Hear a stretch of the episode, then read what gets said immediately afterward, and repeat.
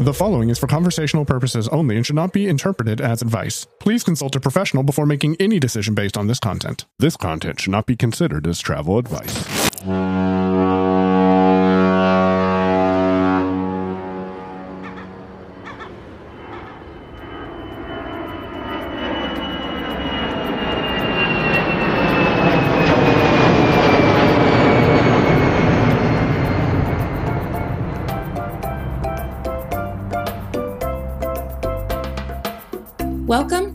To Talks Travel, a podcast where we talk travel and accessibility with a little fun along the way. Let's pack our bags and head out on an adventure.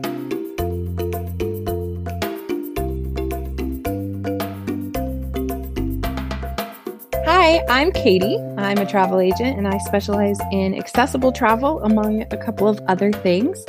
And today I have Lynn joining me. Hey, Lynn. Hello, Katie. I am so excited about today's show. Me too. I've got some fun stuff planned. Uh, so last month at the end of my episode, I mentioned Disney and accessibility. So we're going to talk about a lot of the options that they have available there. Of course, we're also still going to do our trivia questions. And then I also had some listener questions come in, and I wanted to address a couple of those as well. All yeah, right, so welcome so, everybody. This is this is awesome. We're going to yeah, leave wherever we are and we are going to go on a trip today. so to start us off, I have just a couple of fun trivia questions, Lynn. Um, I hope you liked trivia last time. You did pretty well. So.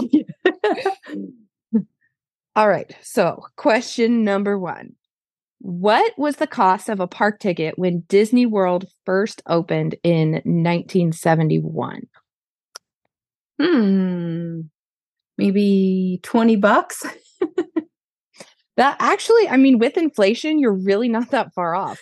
So the park opened October 1st, 1971, and tickets were $3.50. Oh my gosh. So yeah, with inflation, that's 2653 today. So you were Gosh. not far off at all.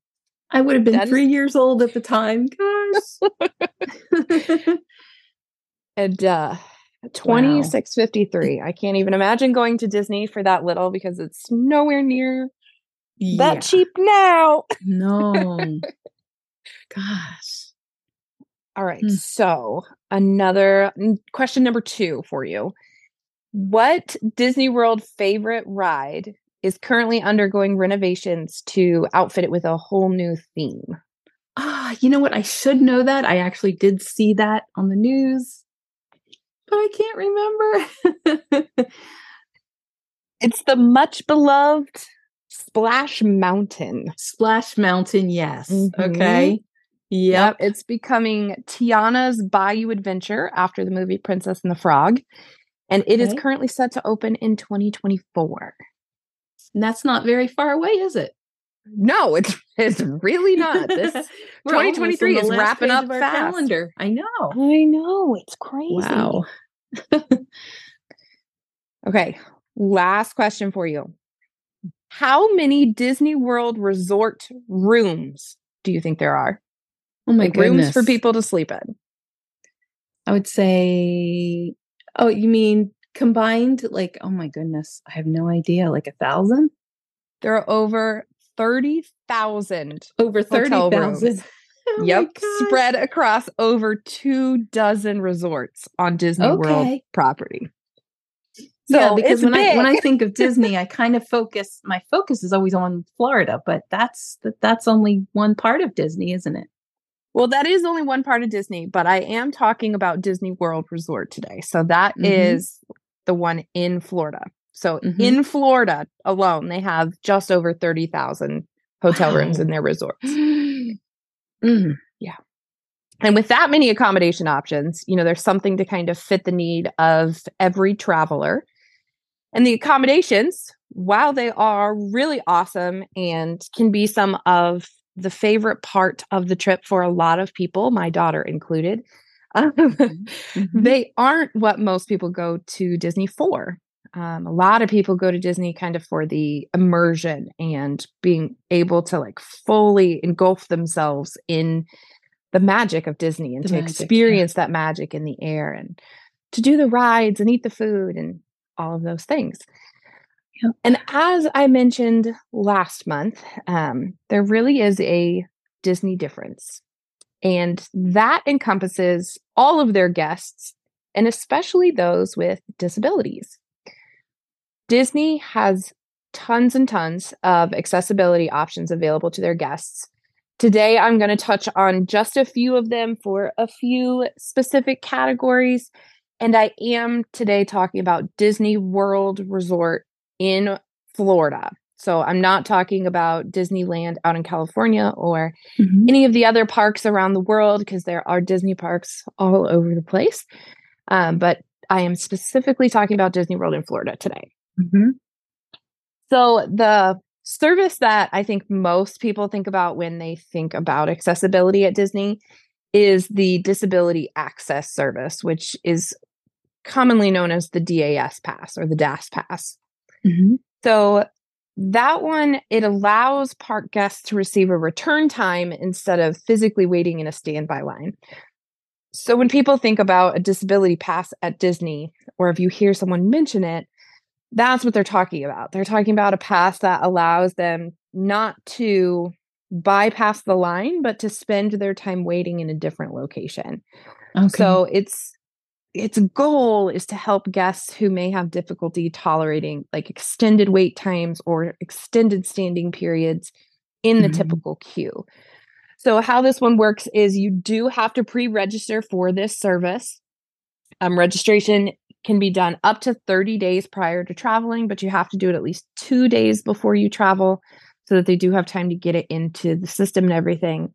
And then the registration itself takes about 30 minutes, and you have to do a video chat with a Disney cast member um, and kind of talk about why you need this pass, how the pass is going to work, how it's best going to work for you, um, and those sorts of things. But essentially, what happens is if there's a 50 minute posted wait time for a ride, then your DAS pass allows you to get a return time 50 minutes later. So you're still waiting that same amount of time as someone else who is standing in the queue, but you could do it sitting at a restaurant or um, you would be able to, you know, go walk around a little bit more or whatever it is that's going to fit your needs you can mm-hmm. do mm-hmm. in that 50 minutes as just you just have a return time so you come back at your scheduled time and then you're able to get either front of line access or in the fast lane just kind of depends on the ride and the cast member who's working.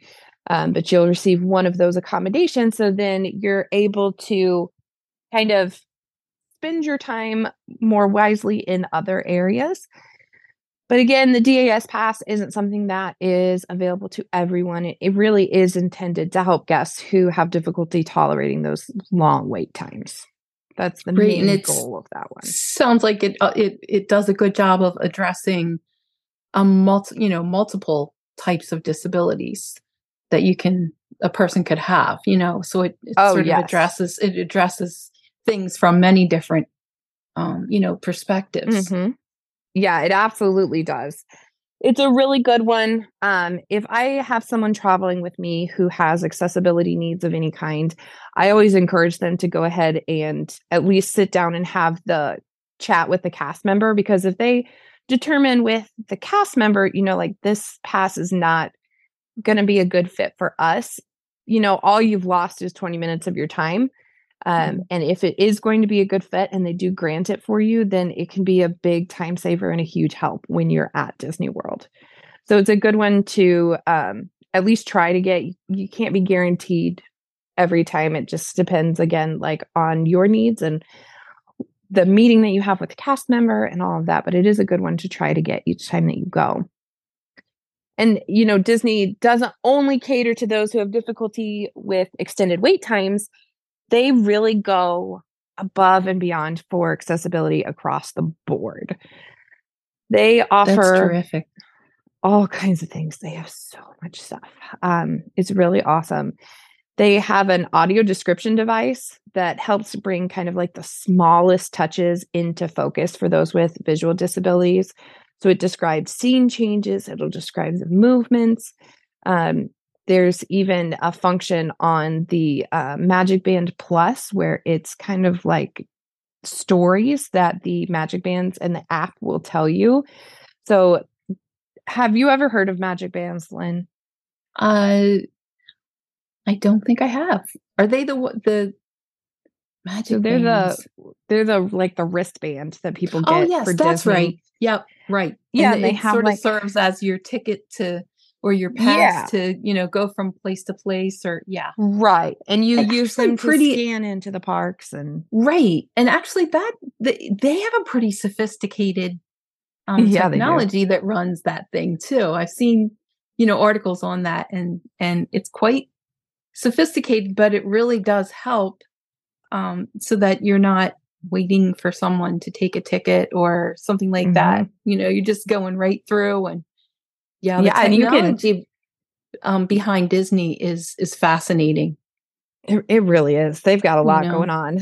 Uh, the other yep. thing you can do with Magic Bands is that you can make purchases on it. You can use it to open your hotel room. Like you can mm-hmm. use it for all sorts of stuff. But one of them, the the Magic Band Plus, it's still fairly new. Um, it has like extra quote unquote games. I don't know if they're I, they're really games, but that's the best mm-hmm. kind of word to encompass them. Um, and it also includes different stories. So there's different points throughout the parks where you can scan your band, and it will through the app it will tell you different stories about this statue or this location and that mm-hmm. kind of thing. So it's got a lot of um, engagement there as well, which, which is really really cool. But their audio description device, um, it covers a lot of attractions and shows. How how many do you think are able to be used with the audio description device, Lynn? Um, when we're thinking attractions and shows combined, how many do you Gosh, think are compatible? I, have, I would have no idea, really. But maybe, well, maybe all of them, or you know there's a lot of them. There's actually there's 43 43 um, okay. yes which when you think about how how much there is at disney um when you're thinking 43 different shows that your audio description device works on that is that's actually like a really good chunk.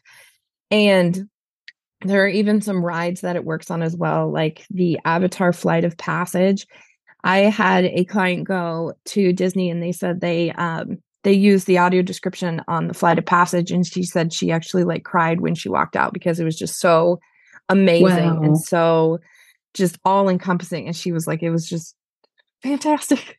so yeah, that's a really cool feature that they've got. And those mm-hmm. are $25 to rent them, but it is fully refundable. So you get your $25 back at the end of the day.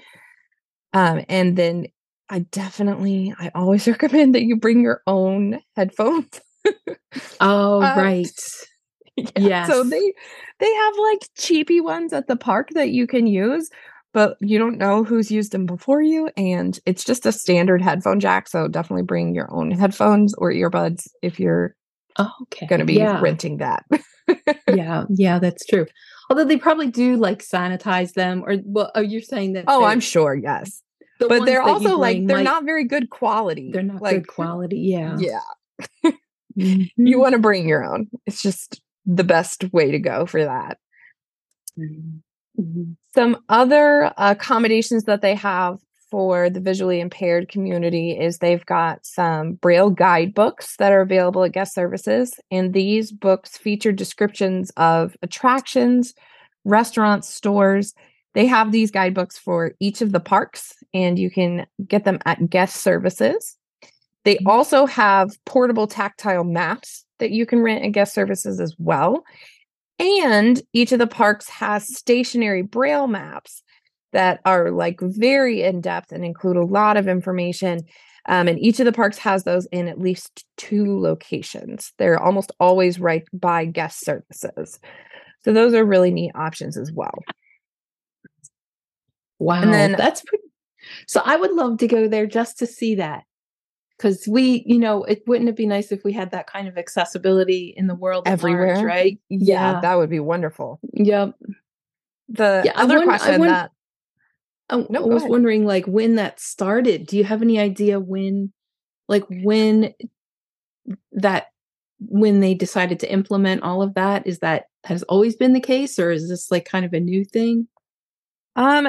So I mean, they're really working to to make it as good as they possibly can. It has not really always been in place. I want to say that 2013 or 2014 was when they made some like really big changes to their accessibility department and what offerings were available. So it's it's been a good 10 years or so um, that all of this stuff has been in place, but they've been making improvements on it and changes to it since then. So they they mm-hmm. really do take the feedback that guests give. I know that I know I said that like a lot last month, but it it's so true that your mm-hmm. feedback is what makes the difference. And when you're traveling, if you don't tell them like what the problem is, if you don't tell the suppliers what the problem is, they're probably not going to recognize that it's a problem. So that feedback mm-hmm. is really important and they do really listen to it. Yeah. And then do you think that a lot of times the issue is not so much that a place doesn't have accessibility, is more like maybe because we, as folks with disabilities, we don't expect something to be accessible. So we don't inquire about it, right?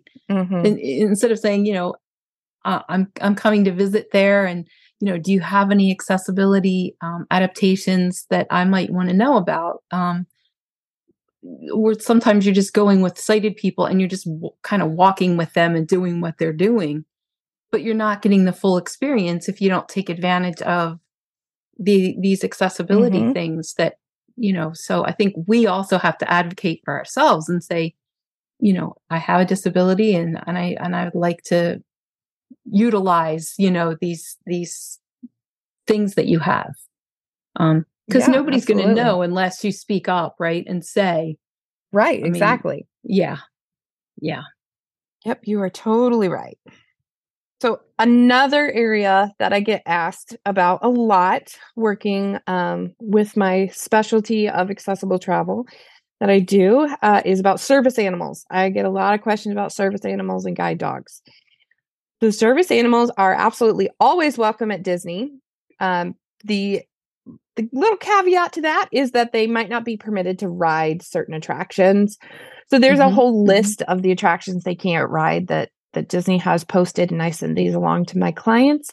Um, but they include like Guardians of the Galaxy Cosmic Rewind, Seven Dwarfs Mine Train, Space Mountain, several more. Um, it's mainly mm-hmm. those mm-hmm. like roller coaster rides, like those big, right. bumpy, yeah. fast rides that your dog would probably be terrified of.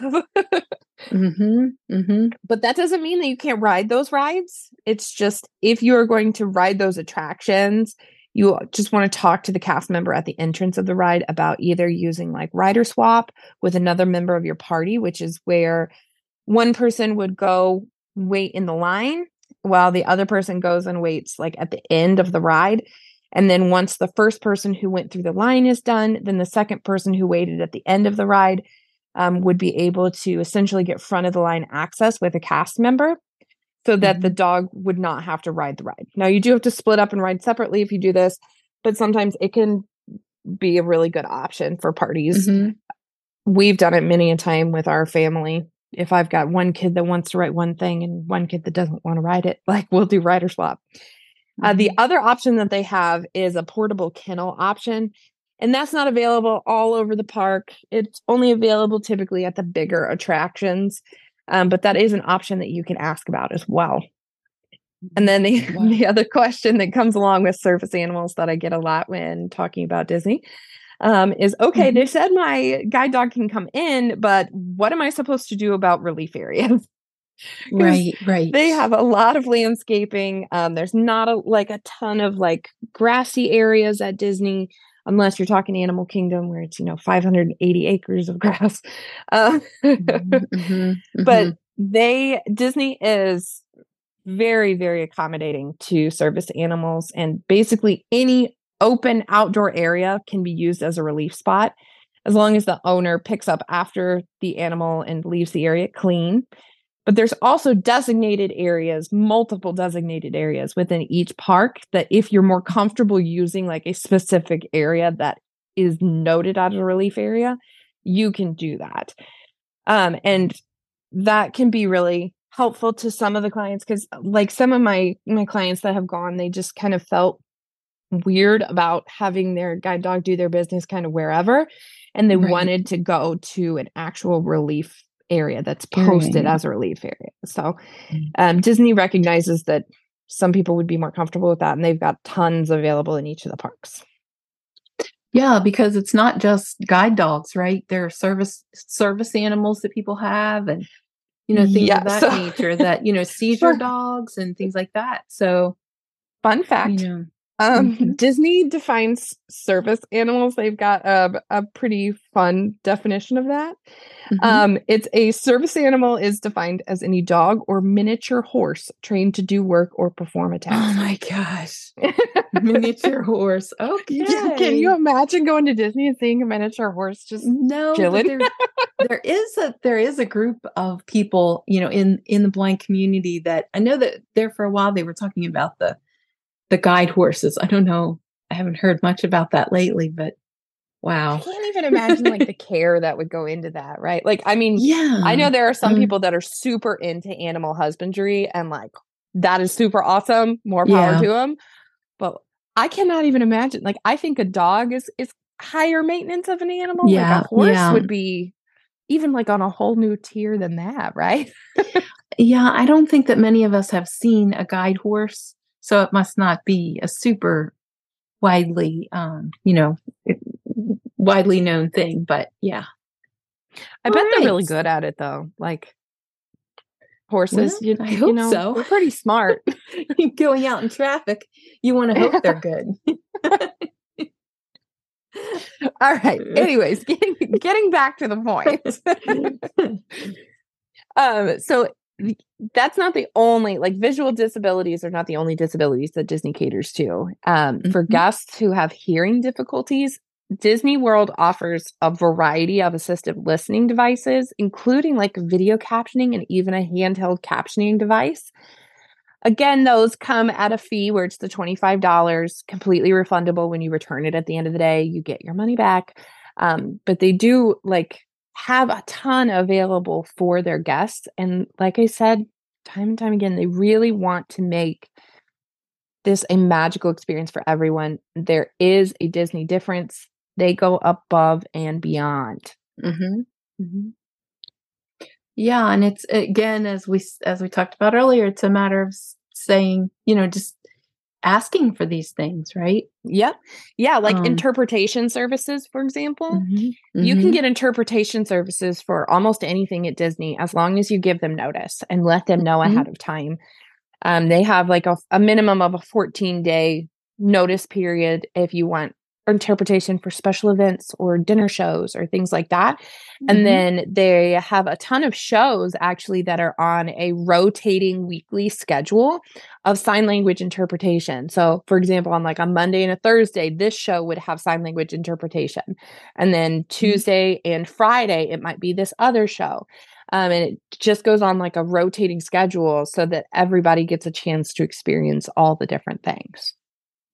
That's great because you know a lot of Disney is you know auditory and visual and if you don't if you if you're not able to take advantage of those things you really do miss out on a mm-hmm. lot of the mm-hmm. experience right so this is yep. where these accessibility um options really do come in handy because they allow you to actually experience so much more from your trip um, by having these things described, the visual things and and the audio interpreted, so that because I know a lot of times I've gone on trips with people and I used to go, I used to love like going to the outlet stores or the outlet malls with my sisters or whatever. But so many times it was like I felt like they were window shopping. You know, they were looking yeah. at things and I had no idea what they were looking at and it got, I got bored. So this is where eh, you, you go on a Disney trip and you have these accessibility options. They allow you to really be a part of the action, you know, instead of just being on the sidelines. Yeah, they they do. And not only do they have these accessible offerings while you're on site actually at Disney World, but they've also made some really big efforts to make their app really accessible as well. Oh, great. So there's a My Disney Experience app that is something that pretty much anybody who goes to Disney is going to use fairly extensively. Um, mm-hmm. It's not perfect by any means. It's not perfect. There's still room for improvement, but it has gotten way more accessible than it used to be, um, which mm-hmm. is great because you use it for so much stuff. The app can be used as the key for your hotel room.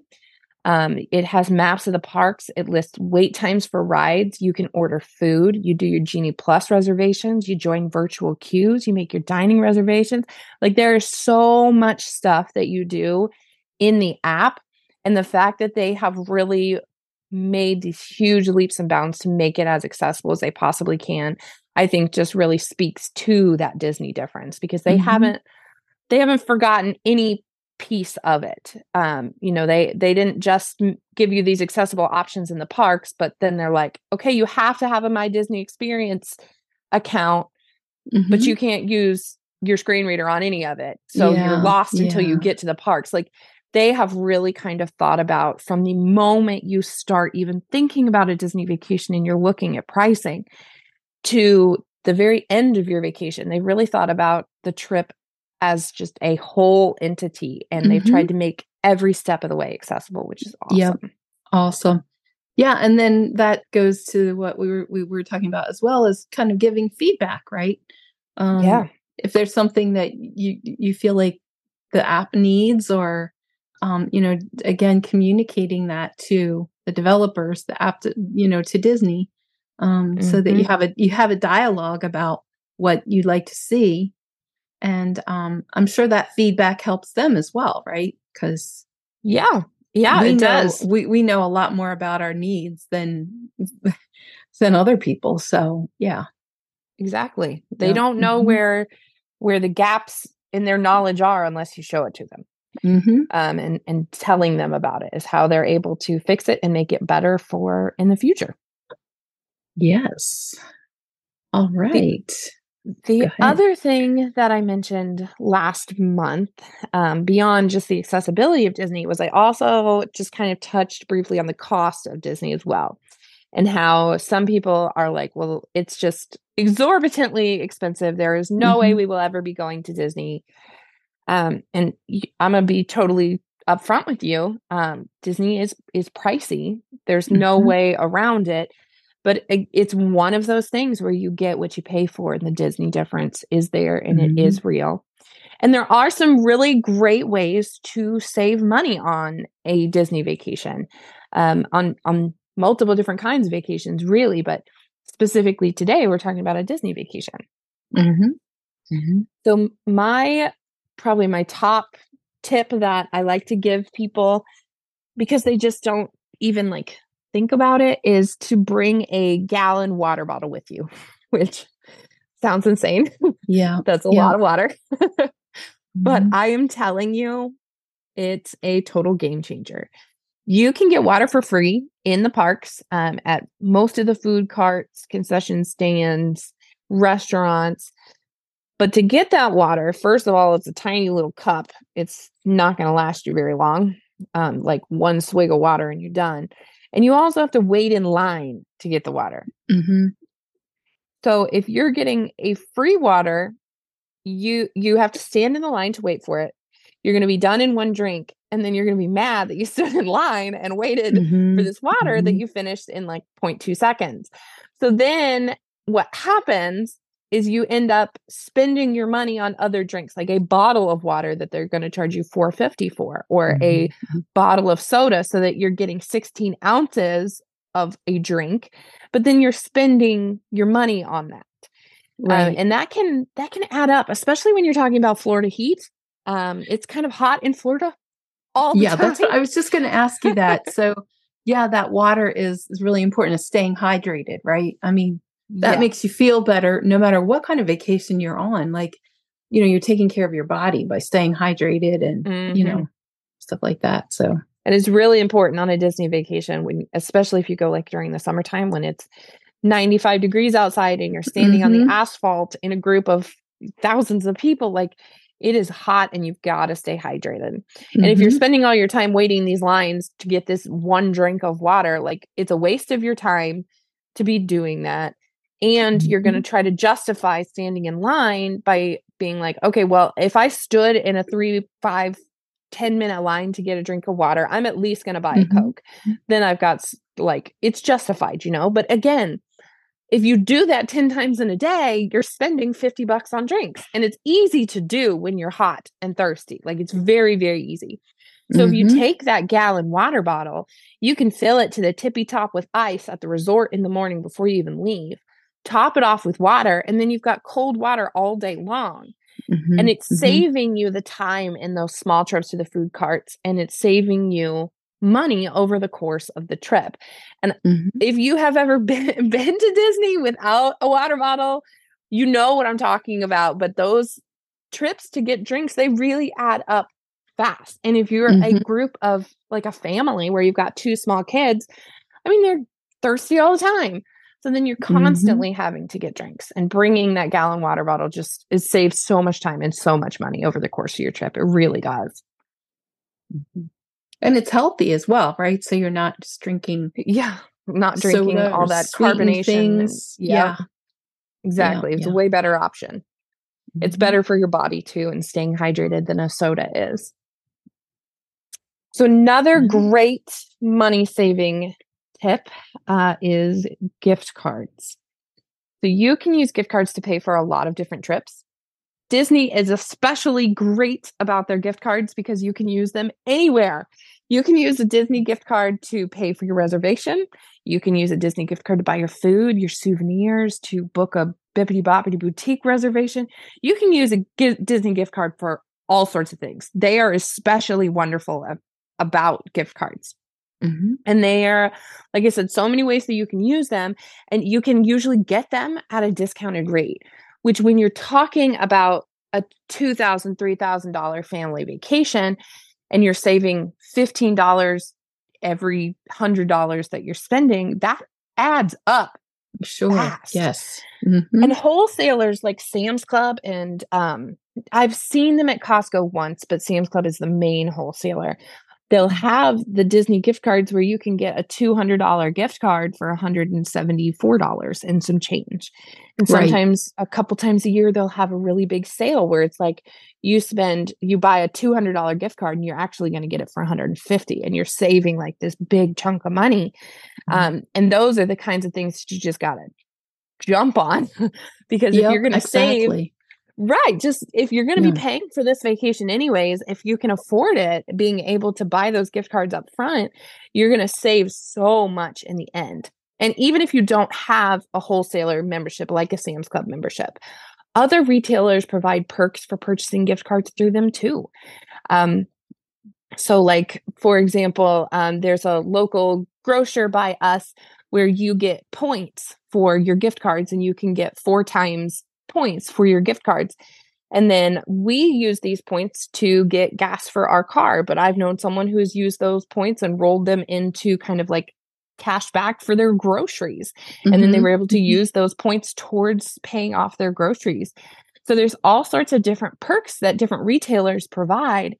Um, and you're able to to save in different and kind of unique ways versus just a regular like oh they they're running a sale let me book now and i'll save a couple hundred dollars mm-hmm. so it's like uh, it's planning right it's like thinking oh, ahead yeah. and sort of working your way towards it by you know kind of getting your resources together um so yep. that you're not doing that at the last minute you know you're yep Yep. But even, I mean, even at the last minute, gift cards can be super helpful.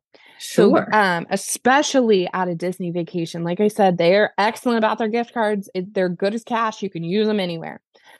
So if you go yeah. on a Disney vacation, putting all your spending money on a gift card makes you a lot less likely to spend money because you've got a limited amount of funds that you have on this gift card. It's not your bank card that's connected to your account that has X, Y, and Z amount in it. It's a gift card right. that has $200 and I need to make this $200 last for three days or four days. Mm-hmm. And then mm-hmm. you're able mm-hmm. to kind of use that budgeting as like a, a guideline for you. And when you run out of money on the card, especially if you have this hard line set for yourself, if you run out of money on the gift card, then you're just, you're done spending money or you're done buying souvenirs. Like it can really help keep you in line and keep yeah. you in your budget that you're aiming for. Especially if you have kids, right? Because kids tend to yeah. be like, I want this, I want that, I want to do this, I want to do that. And and you're just like, uh, sorry, we ran out of money, so you can't do that thing, you know? yeah. so uh, just a parenting tip about that one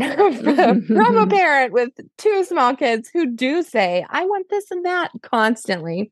Mm-hmm. What we did this last trip and worked so fantastic for us was we took pictures of everything that they said they wanted and then on the last day of the trip we saved like we specifically planned time to go shopping and on the last day of the trip, we let them look through the photos and they got to pick two things, like the two top things that they really wanted to have. Mm-hmm. And so the nice way, but like the nice thing that that did was it cut out like that impulse buying that kids do. Like they're very impulsive. They see oh, it, they sure. want. Yeah. So it helps yeah. with that. So that helps with your budget. But then also if there's things that are like wildly expensive that you're like, no way are we going to buy this. For example, my mm-hmm, son wanted mm-hmm. this monorail train that was like remote controlled. And I want to say it was like $280. And I was like, there is mm-hmm. no way, even if you pick this, we're getting it. As a parent, you can go in and you can delete those photos. so when they go to right. look through the pictures, they don't even know that it was a thing. So like out you can help of, your budget like that way. Mind, right? exactly. Yeah. And I mean, it's kind of a teachable moment, right? Where you teach kids about you know, spending and budgeting and mm-hmm. and you know, making choices, making wise choices. Yeah. Yep. Yeah. Yeah, so those mm-hmm. are those are my favorite tips that I like to share for Disney. I of course have a lot more, um, but I don't want to give away all my trade secrets. Some of those are special for my clients. okay. Whoa. But I definitely I definitely recommend taking a trip to Disney. They are very mm-hmm. accessible um, and it there really is there really is a difference and there really is magic in the air and if you're thinking about a trip whether it's to disney or beyond uh, please make sure you reach out to me i'd love to help you out with the planning and as always it is totally free of charge all right awesome. so awesome. shifting gears here lynn mm-hmm. Um, yes. Um, let's turn to some listener questions. Um, I only had a couple come in. So, guys, if you're listening and you have questions for me, please send them in. I would love to answer them. Yeah, we All right, love, Lynn. love, love your feedback. Yes. yes. Again, All right. So, send in that yeah. feedback just like you would with the cruise lines or Disney. Send it in. Mm-hmm. mm-hmm. All right. So, we'll start with listener questions. And the first one we have is what would you recommend budgeting for food at Disney? Good question. It really depends on the length of the stay and and honestly when you're going um so starting in January of 2024 they're bringing the dining plans back which are really a good deal so that's where you pay basically a flat amount per day and you get a certain number of meals that you're able to get and overall, you end up spending less money when you use the dining plan than when you um, just buy food a la carte. Uh, but in general, my general guideline for food at Disney is planning about $50 a day per person for the food. Now, mm-hmm. you're not always going to spend all of that, but that also gives you a little bit of cushion if you have a day where you do all quick service, which is where you don't sit down. It's just kind of you go up, you order, you get your food um, versus a day when you want to do a character dining, which is going to be a lot more expensive than a quick service meal. Um, it helps to kind of balance that out. That's a general rule of thumb that I give is about $50 per person per day. Mm-hmm. And the other thing is if you've never been to Disney before, it's important to to note that their portion sizes are healthy. So you might pay $16 for this plate of food, but that plate of food is it's not they do not skimp. It is a full plate of food. So um if you've never been, it's always good to kind of order one and see where you get to because sometimes two adults can share a one order of food Um, and you're able to kind of stretch your budget a little bit further that way too, because they really are very big and healthy portions at Disney. Yeah. Do they have dining options? I wonder for people who have special diets. I'm thinking, are oh yeah, a um, lot, lot of our audience has diabetes or allergies or whatever. Can you? I mean, do they have, uh, uh, you know, a wide enough um, variation of of different kinds of foods that you be able yes. to pick something? Yeah. Great. Yeah, they have Great. tons. Um, I believe it's over 200 restaurants on Disney property. It might even be more than that. Um, they've got mm-hmm. a ton of restaurants and and a bunch of different options. They're really good about dining restriction or dining uh, diets, like different right. diets that people have. Mm-hmm. Yeah, they're great. Yeah, because it's just like the, the importance of water, right? You're doing a lot of running around. Maybe you're not sleeping as much, and you have to take care of your body. So that means you have to eat well, eat, make sure you're eating, and it can be yes. fun too, right? That's part of the experience. It absolutely is. yeah. yeah, awesome. All right. So here's another listener question. How far out do you recommend booking a trip? Uh, well, for any trip you're going to take, whether it's Disney or beyond, um, as early as possible. The mm-hmm. earlier you book for a lot of things, the best pricing you're going to get. Um, so the earlier is is the best. It also gives you more time to make payments on it as well, which can help um, be budget friendly too. The other thing uh, is working with an agent when you're looking at booking a trip. If you book a trip as early as you possibly can, like let's say you book a cruise the day booking opens, and then six months down the road they release a promotion and it's cheaper. Um, if you work with an agent, and this is a, a service that I offer my clients is price monitoring. So if your price drops for your trip, I automatically apply that for my clients. So if you mm-hmm. book early, like there's no harm done. For example, we're booked on a Disney trip in May of 2024, the next time that we're going back for our family. And um it's probably the most expensive it's going to be right now when I booked it is probably the most expensive it was going to be because chances are they're going to release some sort of promotion, um, mm-hmm. whether it's something to do with the kids, whether it's a Disney Plus subscriber 25% off rooms or whatever, whatever they release. Chances are really good they're going to run a promotion.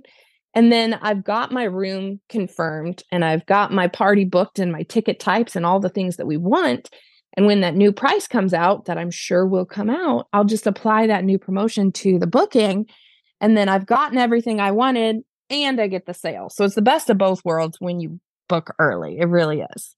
Mm-hmm. And when you're using an agent, you're, uh, you know, if you are trying to do it by yourself, you might get these cookie cutter things, right? That maybe that would work, work for most people. But when you're talking to an agent, they're actually, you guys are actually asking the client what they need and what they want. Um, yeah. So they're yeah. able to really tailor the experience so that you get the most from the money that you spend on your vacation. And also exactly. you guys have like insider not in you know you you know like how the system works.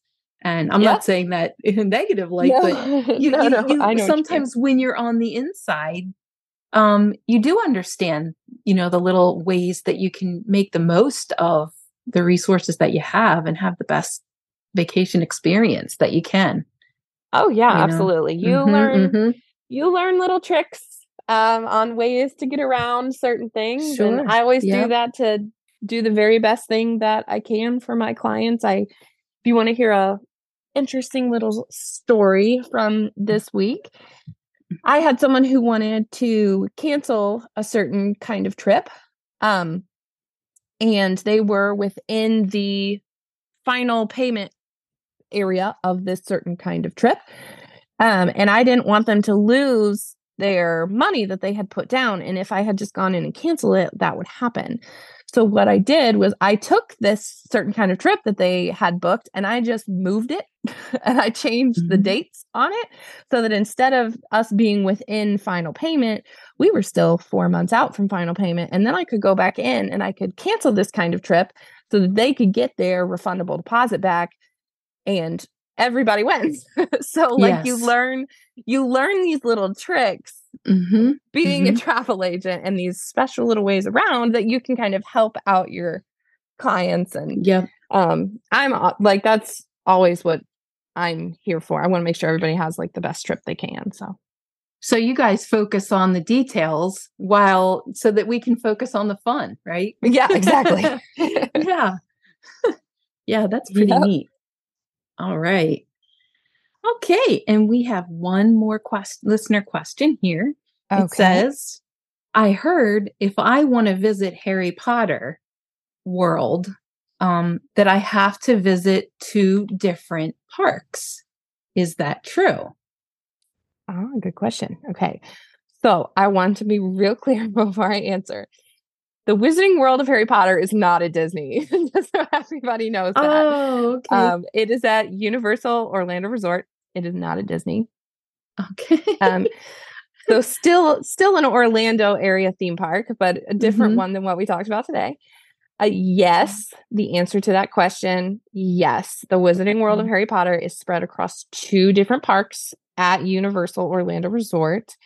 So you've got um, Diagon Alley in one section, and you've got Hogsmeade and Hogwarts in the other park. Um, and you do need tickets to both parks.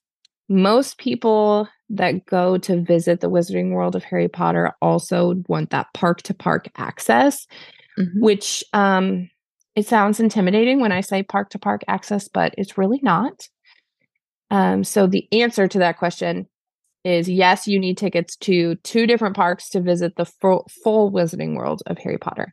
But mm-hmm. you can tune in next month to learn even more about the Wizarding World of Harry Potter and Universal Orlando Resort.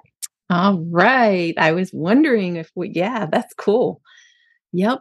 See, we're just making the rounds. We're, we are thinking vacation, right? The winter's coming Absolutely. up in the Northeast. It's already getting chilly out, right?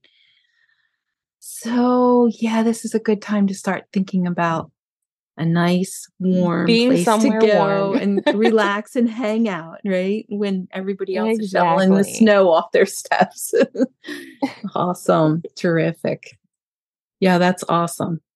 All right. All Very right. good. Thanks for chatting with me, Lynn. And um, sure, we'll it's been month. really, really fun. And, you know, we love your feedback, guys. Uh, we really do. So if you have questions, feel free to let us know because we're here for you guys. We're here to help you have the best vacation we can. Absolutely. See you next month. Thanks for listening. If you're planning a trip or are interested in my complimentary planning services, if you have any questions or suggestions for the show, please give me a call at 317 694 4023 or shoot me an email at Katie, K A T I E dot white, spelled just like the color, at mmvagent.com. See you next time.